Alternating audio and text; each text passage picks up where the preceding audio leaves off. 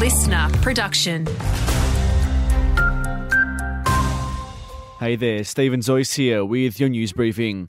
A man has died following a workplace accident in Griffith earlier this week. Emergency crews were called to the facility on the corner of Ducatel and Harwood Roads on Monday following reports a worker had been hit by a forklift. The 75 year old sustained leg injuries and was transferred to Wagga Base Hospital where he later died. Investigations are continuing. A new study has revealed the Black Summer bushfires wiped almost $3 billion from the nation's tourism supply chain. Over 3,000 jobs were lost in New South Wales alone. Locally, over 600,000 hectares was scorched through the snowy valleys, destroying 26 homes around Batlow.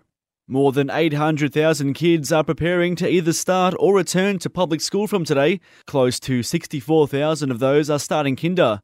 Education Minister Prue has this advice for those getting ready for class. You'll look back on this time of your life being at school as some of the best years of your life. Enjoy it, soak it up, uh, have fun with your friends. And Universal Music has stripped its entire catalogue of songs from TikTok effective immediately.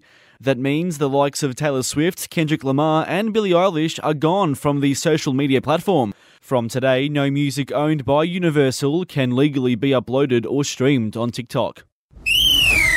To sport now, and an emotional Mitch Marsh claimed his first Allan Border Medal, Aussie cricket's highest individual honour. The all rounder beat the likes of Pat Cummins and Steve Smith and admits there were times he thought his career might be over as he battled with form and injuries. Uh, absolutely, yeah. I thought I was done and dusted, but uh, I often spoke to my wife about that. I just wanted to get one more crack at it. Ash Gardner picked up her second Belinda Clark Award in three years in another stellar season for the all rounder. And a setback for Saints recruit Paddy Dow. The former Blue will be sidelined for up to a month with bone bruising amid initial fears the midfielder ruptured an ACL.